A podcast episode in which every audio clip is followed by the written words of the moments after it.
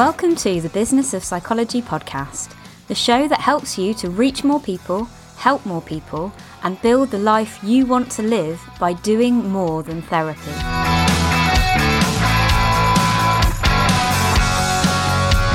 Today, I'm recording a really special episode because I'm here today talking with Rose Aghdami, who was one of our students on our first ever cohort of Psychology Business School. So, this is an episode that's really close to my heart. Um, but I'm really excited to talk to Rose today about her journey because I know that Rose has trodden a path that many of you are thinking about, many of us consider as psychologists. So, Rose has made the transition from working in a clinical environment to doing much more coaching in her practice. And I really want to talk today about what that journey was like, what it felt like, the training, uh, and the route that Rose has taken. So I'm really, really pleased to have you here today. Welcome to the podcast, Rose. Thanks very much. It's lovely to be here. So, could you start by just giving us a little bit of a summary of, of who you are and how you help people? Yes, sure. So I'm Rose Aghdami, and uh, I've been working as a clinical and counselling psychologist for many, many years and supervisor of clinical and counselling psychologists for, for 20 plus years. And um, currently, I work as a more as a coaching psychologist and also as a supervisor of psychologists and also of coaches. Uh, my specialism is in resilience and building resilient skills, and I give talks and presentations about that to mostly businesses, but sometimes to other organisations as well, um, and including groups of coaches. So uh, they learn how to coach for resilience uh, through those workshops. Okay, so there's so much I want to ask you about, but I'm going to force myself to be chronological about this. so take us back then to when you're working as a clinical and a counselling psychologist. Mm-hmm. When did you decide that you wanted to start working more on the preventative side of things? I would say this started um, perhaps about 10 years ago now when I was working in a very, very lovely um, private clinic, the Cardinal Clinic near Windsor. And I thoroughly enjoyed being part of that team and, and uh, in that setting. Um, and I saw more and more people coming in to the clinic, either as outpatients or as inpatients, with burnout or heading towards burnout.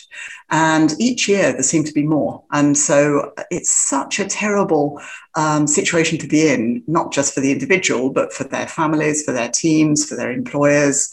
Um, it can take a long time to recover from burnout. Um, some weeks in the clinic or many months uh, as an outpatient or combination of both.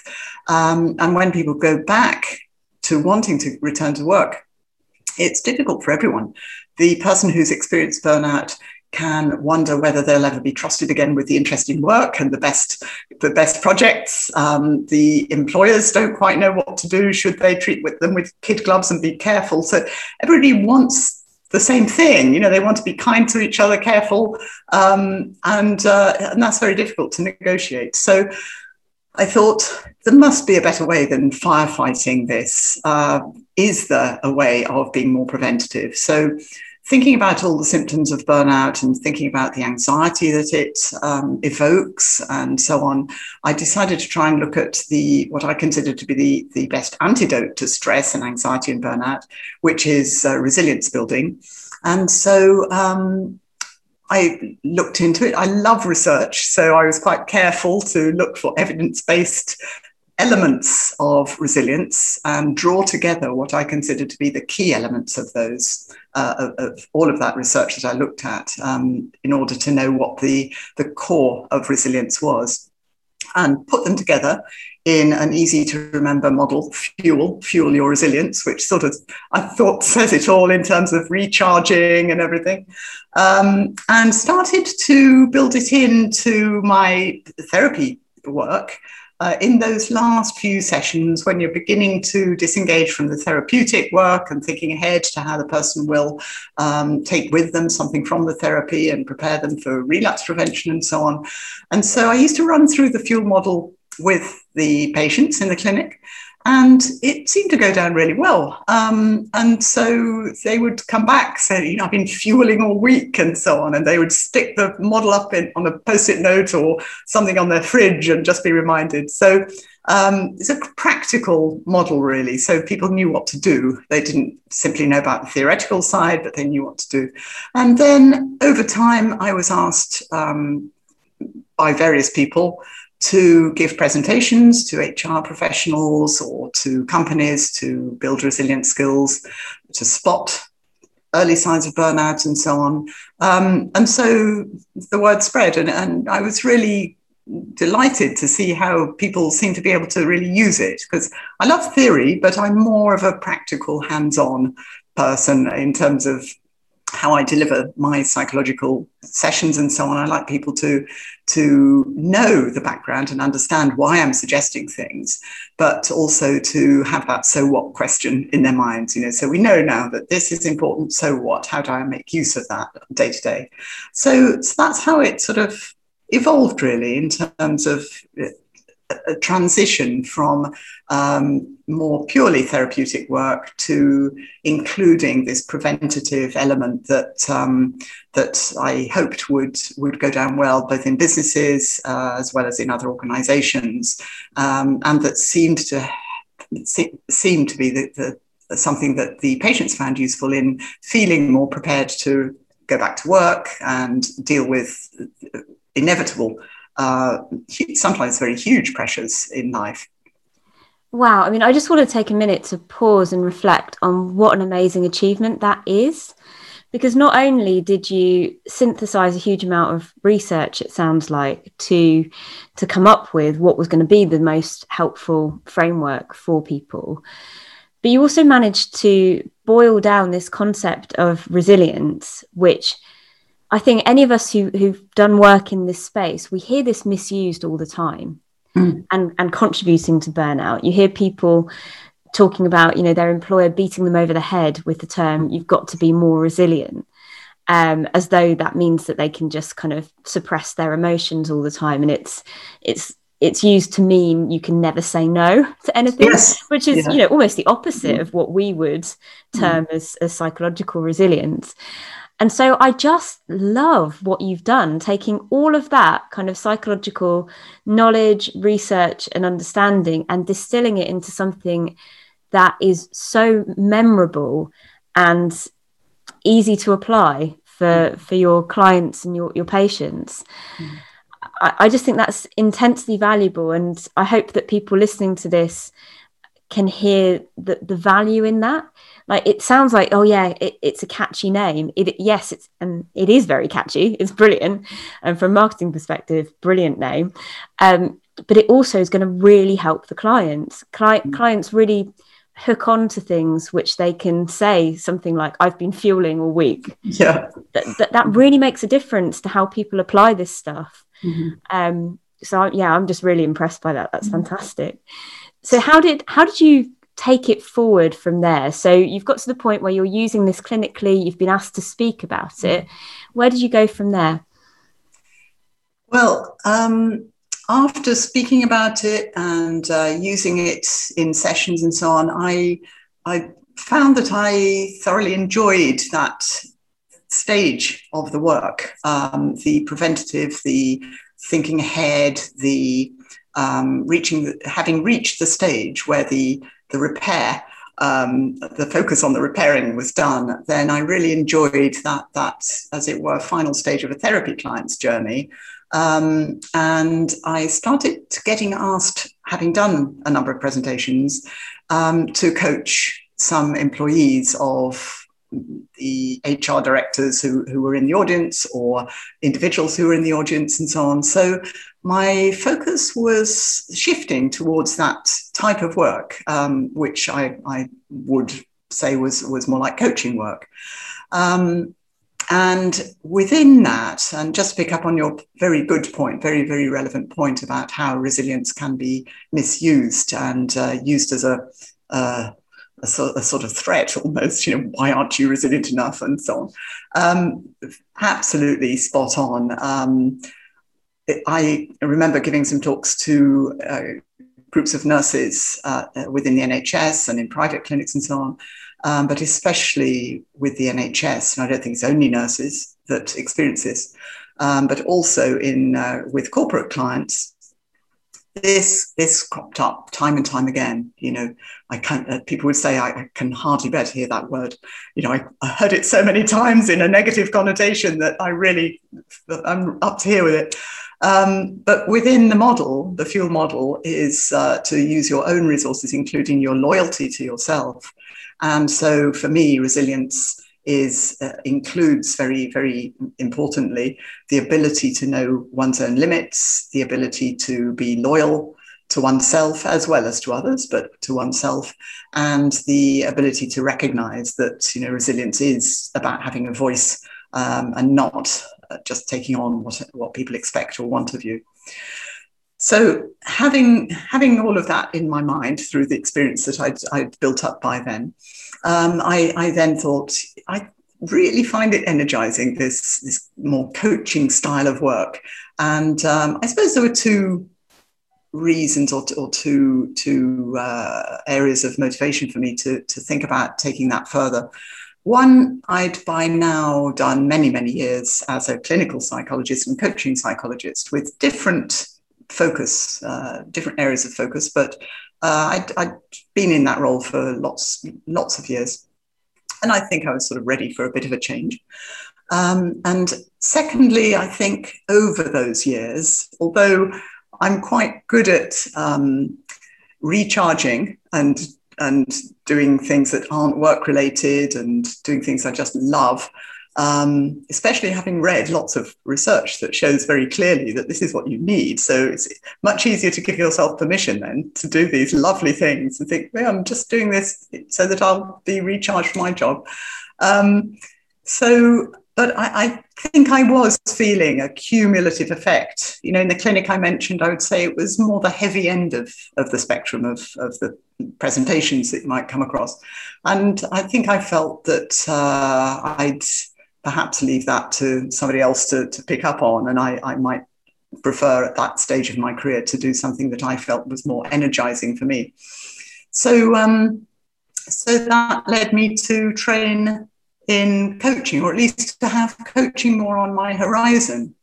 Um, and then I had a new next door neighbor, Carol Wilson, who um, we we just hit it off from the first sort of encounter when she just asked me some question about the area and I answered her and we just found ourselves talking for for a long time and really getting on became great friends um, and she has a, a, successful coach training business. And um, so she and I had lots of conversations about coaching, the difference between coaching and psychology, and why was coaching better paid, and all these sorts of nitty gritty questions.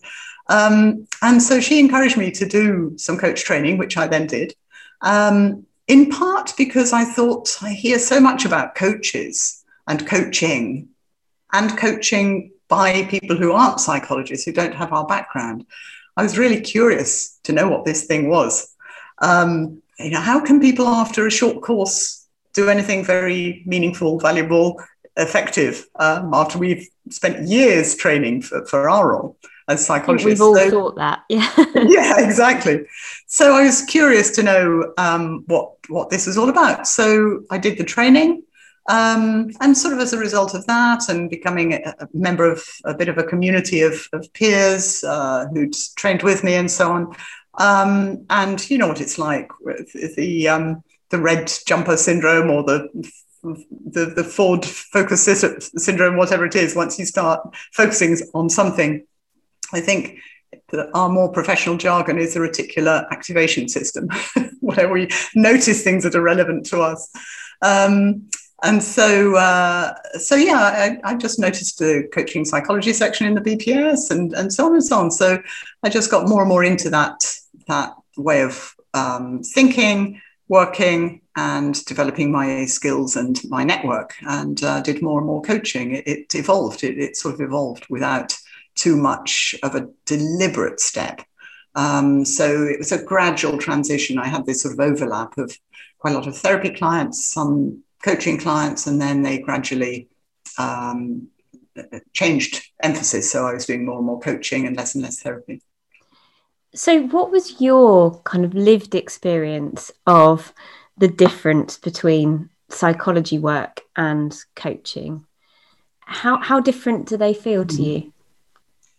There's something about my professional identity, which I had to get used to, um, because as we've acknowledged, there's something about the title of coach which which is very very broad. Um, coaches, I think, can be extreme, extremely effective, fantastic. You know, I've heard people's experiences of, of coaching, um, and uh, it can be a very valuable role to have.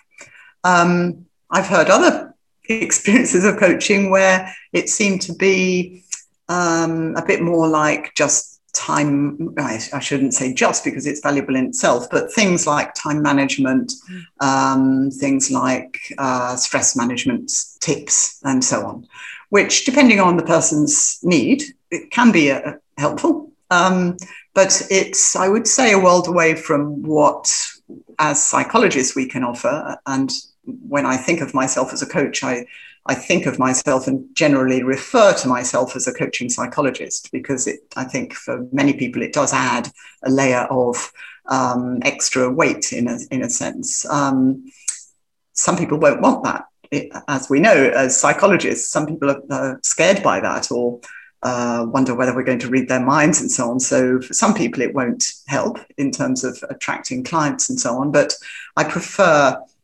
to stay with within that bracket, as it were, of, of people who have got a substantial um, amount of, of solid training behind them. So, um, so it felt as though I needed to, in my own mind, make sure of my own sense of identity. Um, I didn't want to be seen to be a coach who had trained for just a few days um, and then putting themselves out there uh, uh, so, so that's why for me it was important to, to stay with that title of coaching psychologist or that, that reference to coaching psychologist. So the identity was quite important. Um, the skill set, which I think again it overlaps, but it is generally different. It's far more. It's where, way I see it. Looking ahead, um, yes, of course, accepting that the past has an impact. And depending on the client you're working with, um, more or less attention might be paid to that. Um, but the skills of trying to encourage the, the client to stay with the aim they come with, you know, the, the end in mind, keeping the end very much in mind, you know, what are we working towards? And just gently nudging them back to that, if that's what they've said they're coming for. Um, rather than go too far down what can be the rabbit hole of uh, looking into the past and, and so on. So for me, that was um, something to work through and practice and see what worked best and what didn't and so on, just so that I made sure I was offering coaching and not offering therapy for both reasons um, of thinking about what the client had come for, but also what I had made this step for. You know, I, I was aware that I wasn't really any longer available for the intensity of that sort of therapy that um, I'd been used to working with all these years. I'd, dis- I'd made that decision for myself for, for the reasons I've mentioned. So um, I wanted to stay loyal to my own reasons for making that step.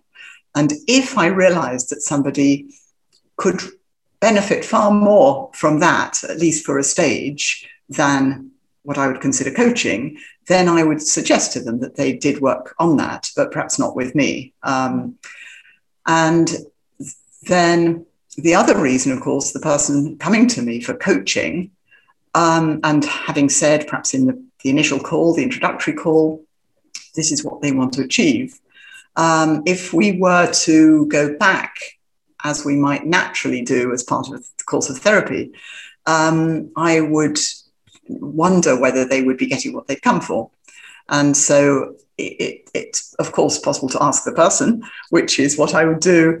Um, but I would be aware of that and just make sure that, you know, that, that where they wished their focus to remain. Um, if, if there was something of a um, not conflict, but an opportunity to go either way, then then I'd check it out with them and, and keep my own loyalty to myself in mind as well. That's really interesting. And I think it reminds me a little bit of what it's like when I, I teach hypnobirthing, because I'm a psychologist that teaches hypnobirthing. Mm-hmm. And I wrestled with that too. Like, can I, am I now a hypnobirthing teacher? Well, it doesn't seem quite right because you know for a lot of people that's only like a four day course um, and actually what i'm bringing to this is is you know psychological formulation and actually i settled on offering a package which allowed me to to be my identity in that role so i only work with people who have been through a, a trauma uh, birth mm. trauma or a related trauma that makes birth particularly difficult mm. for them um, but i'm always thinking, you know, they didn't come to me for therapy. So I can highlight to them where therapy might be useful. And sometimes that might be therapy with me. Often it's not, often it's referring that on. But it's it's always trying to hold in mind what they actually came to me for. yeah. Um, and also, you know, what I want to offer and what I want to make sure I deliver in this mm. course I'm offering. And it sounds like y- you've been through a really similar kind of process to trying to get comfortable with that for yourself. Yes, yes, exactly. It sounds very, very, very similar.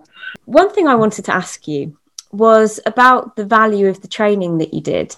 Mm. So, I mean, I, I, know you, you mentioned the name of it briefly, but do feel free to mention that again so that people can look it up. Yeah. And just what do you feel that you took from doing that additional training? Yeah, um, it was training run by um, the, the company that Carol Wilson has, and she also has some books uh, called something like Performance Coaching. Um, but she comes up very readily on Amazon or on a search. Um, so it was, it spanned, I would say, a couple of months, but it was a few days of one to one training, and not by Carol, but by her trainer, um, James. And then there were uh, exercises and so on to do, and you had a buddy from the course that you would have practice coaching calls with, and so on. And then there would be another two or three days of, of coaching and an assessment and so on. So the practice in between was very helpful. Um, what I found was very good was that there was a lot of uh, experiential learning during the face to face days. And there were a lot of strategies that were taught coaching strategies, what to do when, um, how to ask this, how to ask that, what to do if they go off track, and so on. So, and I think that sometimes it's those uh, what to do type skills that um, are somewhat lacking actually in clinical and counseling psychology training. We know all about the theories, we know all about the conditions that people are going to present, and so on. Um, but I know that I learned quite a lot of those what to do type skills through supervision when I was a you know early early in my training career and, and still now in my um, therapy career I should say and still now. Um, and also when uh, you know speaking to other psychologists. So it was it was excellent to have these strategies built in as part of the course. So I would say that was a big plus of doing coaching training. Um, and it was a reminder of how psychology skills or therapy skills and coaching skills differed because of course hearing how to do this in a coach with a coaching focus our therapy skills came to mind and i would be constantly thinking so i do it that way in the therapy room but this is how I can do it through coaching. So those strategies and skills were very, very helpful. They weren't necessarily that complex, um, which is perhaps what I was expecting, because people who were on the course came from a whole range of different backgrounds. Um, so I don't think there was another psychologist there. Some HR professionals, some uh, there was a headmistress or ex headmistress and so on. So, you know, various backgrounds, and some actually quite young who hadn't really had much of a working life already. So, a great range of people. Um, I think the other big takeaway I took was uh, how how different uh, coaching psychology can be to some sorts of coaching. And so that evolved into me deciding to um, uh, name what I'm offering as in depth coaching. So when I talk about it to new inquirers, when I send them a summary of how I work and so on, I, I especially refer to it as in-depth coaching. Um, you know, uh, coaching psychologist, uh, and I offer in-depth coaching. And so in that summary, I include something of, of course, we take into account uh, the background and, and so on, um, and check for you know depression, anxiety, and so on. Uh, and so make it clear that it's something a bit more than, or it can be something a bit more than the more day-to-day strategies that don't need the psychological background. Um, and I love actually i love working in this way um, i love have knowing that i've got the background knowledge and skills to draw something into the present moment of discussing something with a coaching client that I can spot is relevant. Because I think as psychologists, you know, experienced psychologists, we're, we're good at having that sort of helicopter view and thinking, hang on a minute, you said that a little while ago, and that's just so relevant to what's going on right now or what you're talking about. Um, and I really like that combination of being able to draw on those sorts of skills and integrate it into a focus on now and the future. Um, so I, yeah, I, I, got a lot from the coaching training uh, and was then able and enjoyed integrating it with my psychology and uh, therapy experience and skills. Okay, and so it sounds like, well, okay, I'm just going to ask it I'm trying to think of a less awkward way to ask it, but you mentioned earlier that um, one of the things you'd been curious about at the beginning of your journey was why coaches are paid more than um, psychologists or therapists or mental health professionals generally. And that is a question that comes up for me all the time. People ask mm. me that constantly. So I was wondering, as somebody who has um, got a fairly unusual position, having worked in both camps, Mm. What's your view on that now? What why is that? Mm. Yeah. Um, my my view on this is that therapy is an expense. You know, whether it's for the insurers who cap our rates at a certain point, whether it's for uh, even corporates who perhaps fund some therapy sessions for uh, an employee, um, but it's an expense. It's uh, in, in, you know in blunt terms, of course, it's not as clear cut as that, but uh, I think it seems to be an expense. So the insurers want to pay out as little as possible, of mm-hmm. course, um, and uh, and employers will pay something, but just to bring people back to being able to function well. Um, whereas, in my view, coaching is seen to be more of an investment. And so employers and individuals, I believe, will pay more for their coaching sessions because they will expect, realistically, and I think it's fair enough to expect this, and I would hope that the results would reflect this expectation. Um, they would expect that the individual will be in a better position to do their job um, extremely well uh, in whatever area it is that they're coming to coaching for. So if it's for let's say, relationships within the workplace. You know, so a, a client might come, um, as you would imagine, I'm sort of amalgamating a few individuals here, but um, if you imagine a client comes to you because they're very senior, very good at their job, absolutely, you know, skilled um, as they can be, but they can't manage difficult people or they come across in a way that's not helpful to them or other people.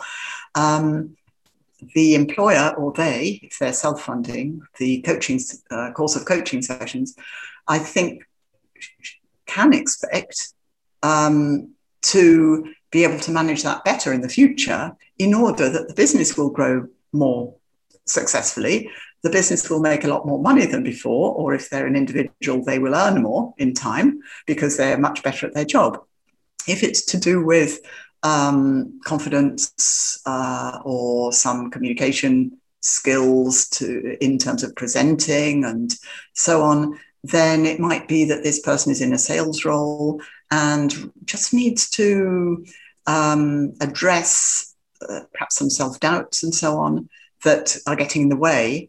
But when that's done, one would expect that they might bring in more business for the organization. So that is a, a many noughts for some businesses.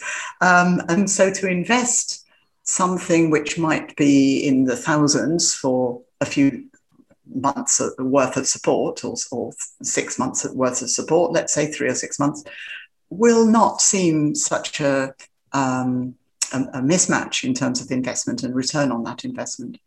So that's how I see it. Um, I also think that one needs to, as a coach, um, not just appear, but be uh, professional and seen to be a, a sort of as, as senior a professional and as experienced a professional and as at least in some situations well paid ish as that. It's a bit like presenting in a way. I think that present, presenting fees can be um, high per hour if you break it down like that compared to therapy fees because i think you just need to come across to, to be taken seriously you know? Um, and very often uh, corporations, businesses won't want to be employing the cheapest for their very senior um, executives. Uh, they will want to employ somebody who has the, uh, the, the, weight of the, their background, of their experience in terms of their, their um, being known about and so on. Um, and that comes at a price. You know, it's a, it's a more business focused setting where often um, numbers will reflect seniority and exper- experience and expertise. So I think it's, um, it's, it's all those different things that you know the uh, the investment side of it, the expectations of results and what that means in terms of money, um, and the way we present ourselves as coaching psychologists to be taken seriously. You know, somebody's earning many, many, many hundreds of thousands a year in, in a corporate setting um, I think if you're charging what I guess for most therapists will lie between one and two hundred pounds an hour for a therapy session, whether wherever you are, London or, or elsewhere, um, that's going to seem uh, not very substantial. Mm, that is so interesting because mm. I think a, a lot of us we don't have experience of that world. Mm. Certainly, before a couple of years ago, I started dipping my toe into organizational work and working with corporates. And that is something that has really struck me between the eyes that I was not expecting that you mm. can very easily be way too cheap. Yes. Um, yeah. And, it, and it does, it devalues your skill sets, um, mm. but also just makes people think that you're not the right fit for them. Yeah. Yeah. Um, and it was really interesting when I, I put out a, an offer with a much higher fee that I, I got completely different people going for it, but I mm. but I got people, yes. um, and I was very very surprised. Um, so I hope that people listening to this will start to incorporate a bit of that thinking into their pricing strategy. If if you are offering something, yeah. um, to kind of executives or mm. to the the corporate environment, you have yeah. to think about your pricing strategy quite differently and think about what that mm. communicates um, not just what you can get away with charging and still cover your bills, which I think is yes. what we're used to thinking about yeah. a lot more. But I also want to pick up on what you said there about coaching being seen as an investment, mm. where therapy is a bit more of a, a, repair job that you wish you didn't have to pay out for, but you do. mm-hmm. um, I think it's a bit sad, isn't it? I wish it wasn't seen like that, but I think you've hit the nail on the head. That's exactly that's mm. exactly how it is perceived. Mm. I, I, wonder if there's anything that you know we might be able to do um, mm. as as professionals to start shifting that. Um, but I, I, think I've never heard it expressed so well. It's a really good way of explaining it. Mm, thank you. The the um, approach to costings that I've been just talking about is what I perceive the corporate coaching to include. Um, of course, it's not the only way to use coaching skills or to be a coaching psychologist. So I know of others um, who choose to offer um, a very, very specific niche, niche uh, compassion coaching. And they have chosen that the population they wish to help and support with this is um, yeah, young mothers of young families mothers of young families. So women, she's very attuned to women, women's psychology and uh, coaching women. Um, and they, these are not, this is not therapy, this is coaching. Um, but uh, her, you know, her prices are uh, reflect the population that she's working with. So it's a choice, but perhaps with um, coaching, the range of choices as, as far as um, expected rates is concerned is much broader, I would say. That's really interesting. Mm. Um, so I also wanted to ask you what life looks like now. So we've talked a bit about your your business journey and how you've gotten where you are. Mm. So what's life like for you now? What's life and business like? Um, I'm really enjoying having made the, the transition from um, providing purely therapy to providing almost exclusively coaching and coaching supervision now um, although I still have some therapy in, in my repertoire of, of work. Um, so I'm really enjoying that. It's tempting to say, you know, this is something I might have done earlier and and so on but on the other hand you know we are the people we are because of all the experiences we've had of course so um, who knows um, so I'm, I'm really enjoying that i have a facebook group um, high rising coaches uh, which um, actually the the net which which I'll, I'll go on for a moment, um, which is there to support people who are either doing this transition from psychologists to coach, um, as well as other mostly newly qualified or less experienced coaches um, to uh, get some more support and inspiration as to how they might continue with this journey and make a success of it. I was just going to mention the name of the group, High Rising Coaches we used to have a family house in the UK, I'm now in Spain, um, called High Rising. Uh-huh. We really didn't know why. You know, why that name? It used to be um, built, I think it was built actually by somebody who was a director of Marks and Spencer's years ago. Wow. Um, yeah, we didn't know the person. It had changed hands a few times before we got it. But we thought, well, maybe they were hoping for the shares to be high rising or something, no idea. Um, but it just sort of had quite a nice ring to it, so we left it and so on. So, um, but uh, I haven't lived there, you know, for some years now. But um, we sold it quite a few years ago. But when I was thinking of the name for the group and thinking of rising and high and success and so on, I thought actually high rising coaches just sums up what I'm wanting to offer. And so it's as if now I know, you know, what that was. It sort of makes sense of having had that uh, name of the house all those years ago. So that's why it's called High Rising Coaches. Um, and uh, it's something I enjoy contributing to um, and making connections with. And, you know, I'm hoping that as well as providing uh, coaching to individuals, through corporate connections and so on, that I will also be supporting coaches on their journey. Um, and in particular, coaches who have come from the same background as I have, psychologists who are becoming coaches. Uh, so that's part of my working life today. Fantastic. And it sounds, you know, you've got something really valuable with your fuel model, which I can see a lot of people benefiting from. So, can you tell us a little bit more about the fuel model and how that could help somebody making that transition?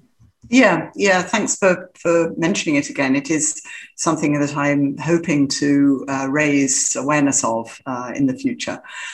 So the fuel model came about, as I mentioned, by um, doing quite a lot of research on resilience. You know, what, what had people discovered through noticing how some people managed to get through crises in, in less scathed than others.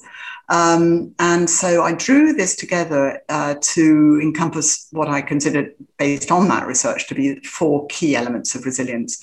And they each begin with the letters of fuel, F U E L. So F is for flexibility. absolutely key. Rigidity is the enemy of resilience. Um, and so flexibility needs to be in our thoughts, in our openness to experiencing feelings out of our usual comfort zone, and in our behavior. So that section is um, fairly loosely, perhaps, based on CBT, especially the flexibility in thoughts, as you can imagine. So trying to silence the what if thoughts and so on. Um, U is to do with using resources, use of resources, internal resources and external resources. So, first of all, knowing what we carry with us in terms of the internal resources. Um, that includes our own strengths as well as our skills and so on. And this focuses on um, the, the, the, the, strengths we have, and instead of, of, as we often do, giving them away to others, uh, being caring and considerate and determined and encouraging for everyone else to do the same for ourselves as well, not instead of, but as well. And this is where that part of my model comes in that uh, we were talking about earlier the loyalty to oneself. You know, make sure that you use that resource that you have with, within you. If it needs strengthening, we do that, you know, as working through the model. Um, and then external resources as well. You know, realize don't have to do everything on our own. Sometimes it's perfectly appropriate to ask for help, use help, use external resources. Some people find that extremely difficult to ask for help. So this is sometimes when you know a bit of the the more therapeutic or the the more background side of things uh, is relevant. So F and U, and then E, almost my favorite one in some ways, is energize, make sure you recharge and uh, you uh, make sure that you, you do what you need to do that re energizes you.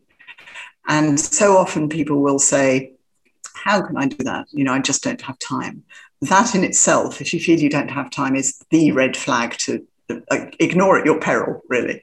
Um, and so, it, knowing how important it is, you know, a bit like uh, high performance car. You can't expect it to run at its best without fueling it. And you have to make time to go and get that done and be maintained and so on. Otherwise, it's just unrealistic to expect it to go at all. And we're the same. So, uh, energize is what E stands for in the fuel model. And then L is stands for locate your control. So, as psychologists, we know about the locus of control. And uh, although for some people that's a very new idea, I've found that people really like this this idea that you know we can be either having a, an internal locus of control, a helpful version, or an external locus of control, where we tend to just feel like a leaf in the wind if if we believe that things external to us are controlling our experience of life. So, those four elements the flexibility, using resources, energizing, and locating our control are the four that make up fuel.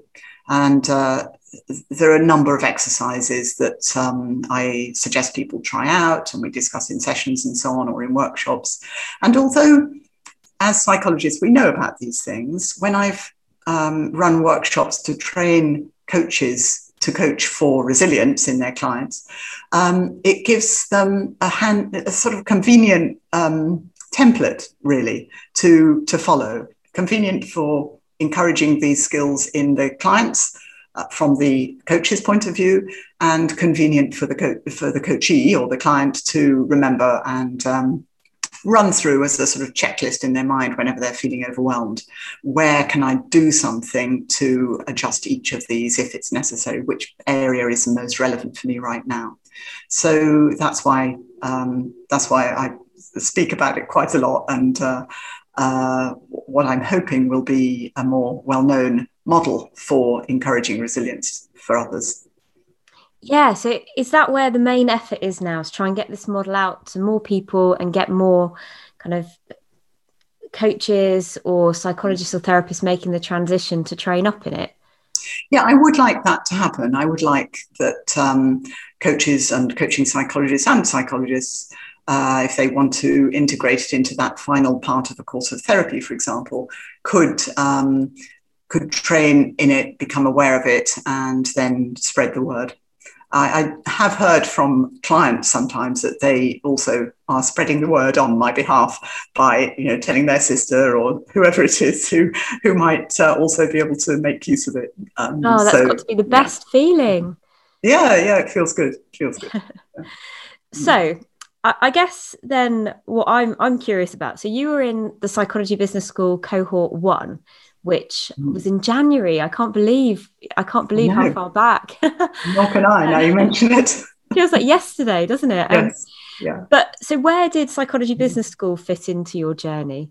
Yeah, um, I think what one of the key um, impacts for me was that through having the focus on on the business. Um, presenting my work and myself in the ways that Psychology Business School was encouraging, uh, thinking of the messages, thinking of the presentations on, it meant that I was thinking of myself more as, um, I don't know if entrepreneur is quite the right word for it, but more of as a, as a having a business rather than having a practice, although it's a bit subtle perhaps to say that.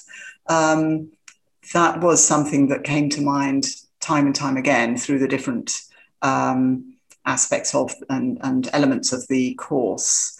Um, this is a business. We need to think of the impact on the client or the potential clients. We need to think about uh, the way messages are interpreted or misinterpreted. We need to think about numbers. We need to think about um, not just numbers in terms of finance, but numbers in terms of the reach uh, that, that you might get. And I think that, that the quality of connection with people is very important. And I know this is a message that you put across too, rather than just the number of people you have in a group and so on.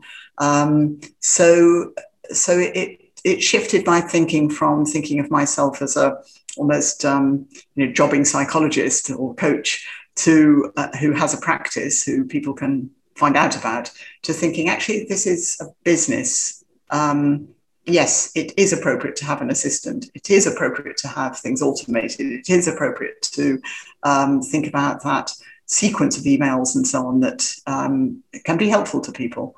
Um, so, so that shifted my mindset and my, and then of course it influenced my my decisions and my actions as a consequence of that. Very helpful. Would thoroughly recommend it.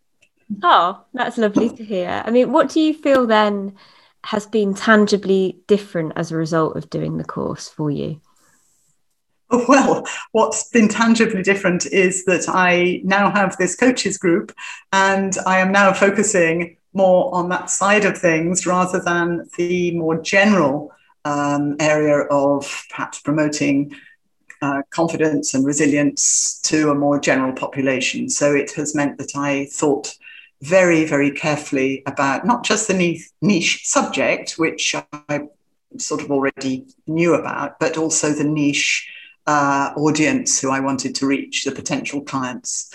I have another Facebook group called Calm, Confident, and Resilient, which is for women and a much more general group. Um, I don't monetize it. Uh, it's something that I wanted to do as a sort of um, lockdown support, as it were, um, in part for people who joined the group, in part for me to have a project. Uh, but with the coaches group I mentioned, the high rising coaches, that was a was born from the psychology business school, um, and it's done in a way which will allow me to monetize it and to uh, run courses and groups um, and trainings uh, to people who I hope will benefit from from that. Mm. And I always liked your approach to combining business with psychology. Um, you know, I, I suppose it's self-selective in a way. I think psychologists usually want to be helpful and kind and considerate. And we don't want to rip people off and we don't want to um, just think about money. Uh, that doesn't really, you know, do it for us. I think we like a combination and that's appropriate. We need to be properly rewarded, I think, for, for what we offer. Um, but I like that human touch within everything you you encouraged us in the group to um, to think about and to practice. So um, so yeah, that's worked really well. Oh, that's so lovely to hear, and I think what what comes through for me from that is that allowing yourself that mindset shift to start thinking of yourself as a business owner kind of mm. opened your mind to the possibilities and the way that you could have impact in different ways.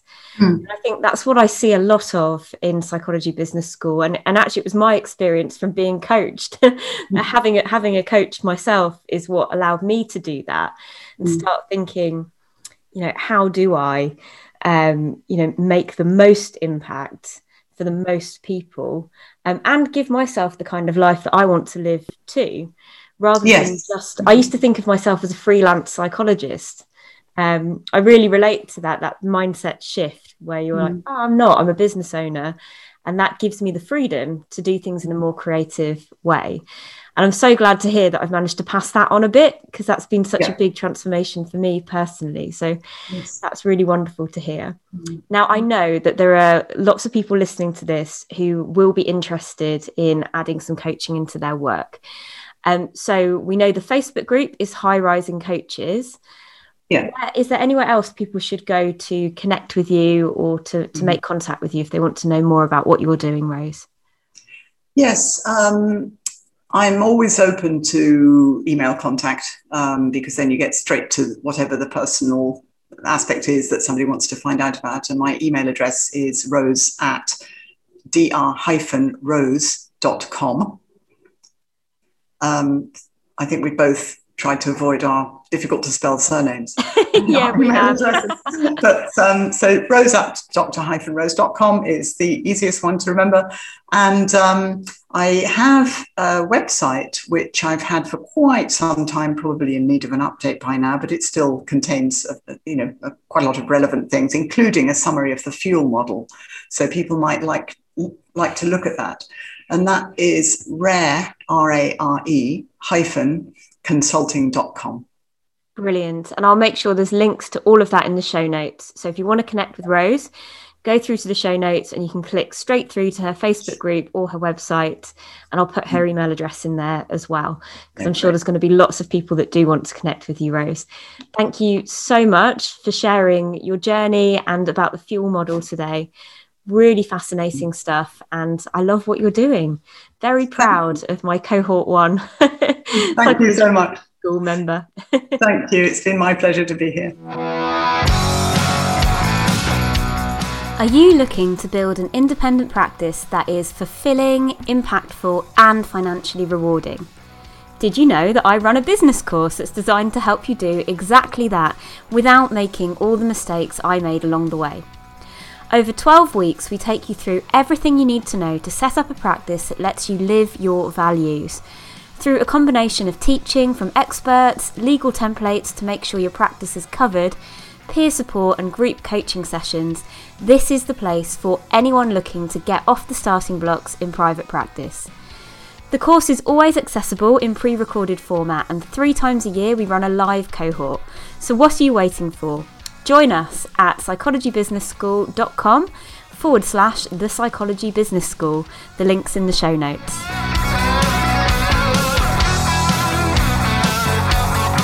Thank you for listening to this week's episode of the Business of Psychology podcast.